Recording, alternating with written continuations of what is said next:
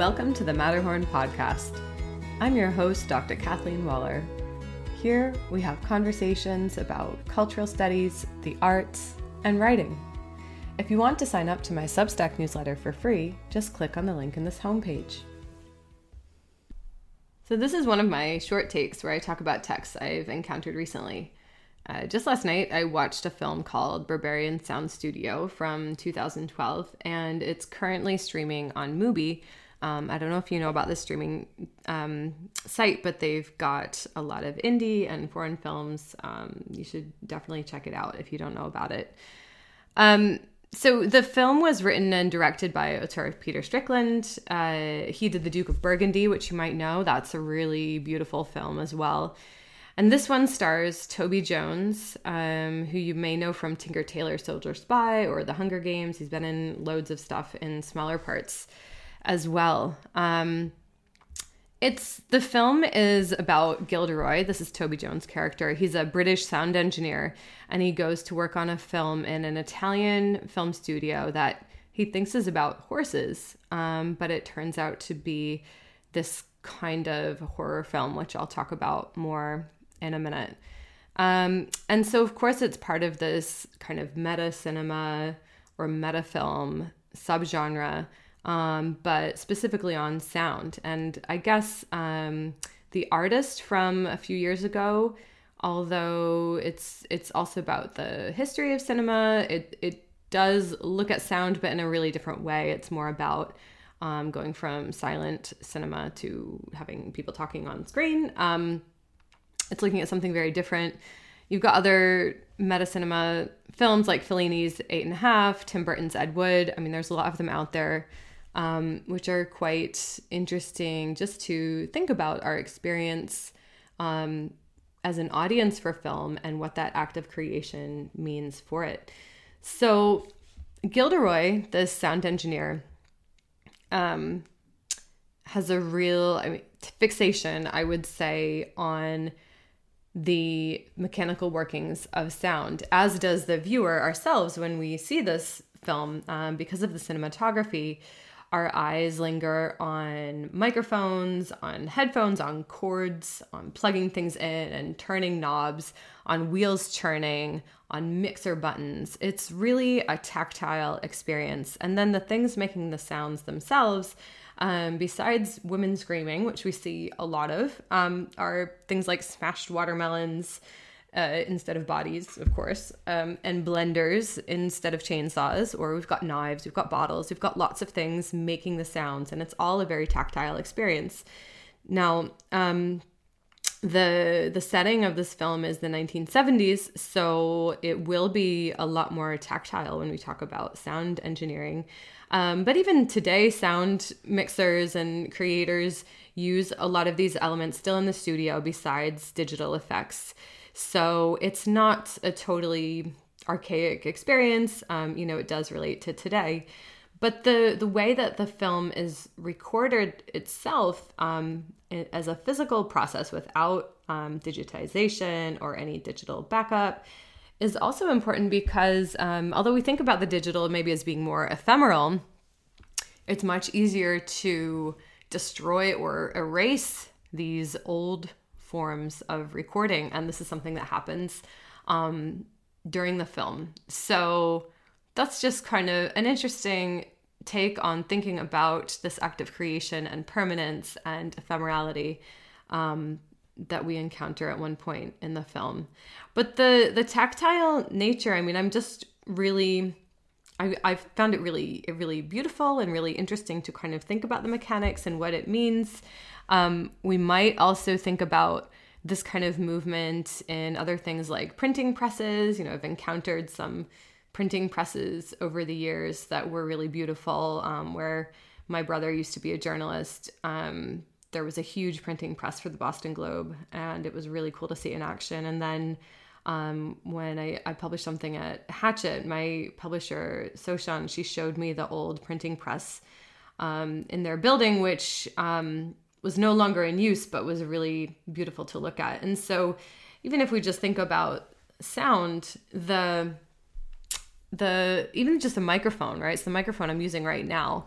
My four year old son saw me using it yesterday and he was really fascinated by it. He kind of came over and pretended to speak into it and make his own podcast, uh, which I thought was quite funny and cute. So we recorded our own and he really wanted to touch the buttons. I mean, if you've worked with kids or have kids, you may have seen that they really just love to press the buttons and see what it will do. So so why do we like to do this? Does it make something feel more real? Maybe is it more because um, we want to have a kind of like action and consequence? Um, I'm not sure, but it was interesting also to look at, at the GarageBand aspect of our little mini podcast recording with him because he was really fascinated by the the way that you could actually see the sound on screen. So even when we go digital, we can still visually see, maybe even more so, a lot of sound qualities um, right there in front of us and kind of maybe reimagine um, the meaning of that sound. So, going back to the film itself, um, you know, we're in this Italian film studio, and it's specifically stated not to be horror by this fictional director, Santini, who calls um, the film part of the giallo genre from the 1970s in Italy, which was had a lot of violence. And he says that, well, violence is part of the human condition. So it's not horror. This is just part of who we are, which I thought was an interesting distinction. Um, these films also typically had a lot of sex, they go into the supernatural, sometimes witchcraft. Um, so a really kind of interesting spot for our our British protagonist to to arrive at, who thought he was going to do a film about horses. Um, he also doesn't speak Italian, so we've got a lot of scenes that are in both English and Italian going back and forth. A lot of times, characters are speaking Italian in front of him and excluding him in ways that form a different kind of power structure. Um, and then he ends up speaking Italian through this kind of dream sequence. He imagines himself kind of at once entering the film, or other times just becoming this Italian speaking character that fluently speaks Italian with the producer. Um, and of course, it blends the idea of reality and fiction, but it also makes us question how he's being affected by um, this whole production sequence. Even though all of his work is in this in this sound studio, um, you know, it's not in the space where people are acting out um, murder scenes or anything like that. It's simply the sound itself. So the relationship with Santini also has um, has a an interesting um, patriarchal power um, aspect to it, and Santini is is quite misogynistic as well. Um, he shows dominance over the women who come to work on the film. Um, even worse than dominance at times, go, moving into the abuse area. And there's also this element of culture creating um, a power struggle where Gilderoy being on Italian soil in this Italian film studio, which is Santini studio, so to speak, um, you know, he kind of takes takes ownership in that way, and the language of Italian itself seems to hold more power than English here because of that. There's also this uh, mise en abîme quality because of a screening of one of Gilderoy's earlier films, which is a nature documentary. So you can see that he is really interested in nature. You know, he wanted to work with horses. He wants to create something that's really beautiful for his audience, um, maybe showing an appreciation for the beauty of nature. It's a huge contrast to what we see here, although Santini says that violence is also is also natural. So I mean, you could you could question that. But the strange thing is that, of course, in the nature documentary as well, you know, Gilder is not just bringing his microphone out into the countryside. He's creating these films in a studio just like he is here. Um, so it makes us question um, things that we see on screen that we imagine are reality. Yeah.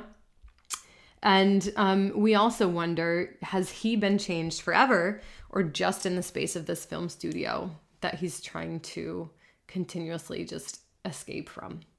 So, overall, for me, the most interesting feature is that these great extents to create realistic sound are paradoxically not real at all. Yes, they come from the real world, but it is sound art that imitates life. Um, almost one could say trying to make it sound more real. So you kind of move in a circle here between real and art um, and the purpose of it. So it then makes me think of the famous Oscar Wilde quote from The Decay of, Li- of Lying. Um, in that Socratic dialogue between Cyril and Vivian, these are characters named after his children. Vivian says, Paradox though it may seem, and paradoxes are always dangerous things, it is nonetheless true that life imitates art far more than art imitates life. Gilderoy's life, or his interpretation of it, seems to change due to the film he's creating, or perhaps it changes the way he views those around him. His art creates a new reality for the audience to enter. His response makes us question how their viewing will impact their own lives. Thanks so much for listening to today's short take on the Matterhorn. You can check out the episode page for some links from today, as well as a link to my Substack page where you can get all my updates and join our community. Be well, everyone.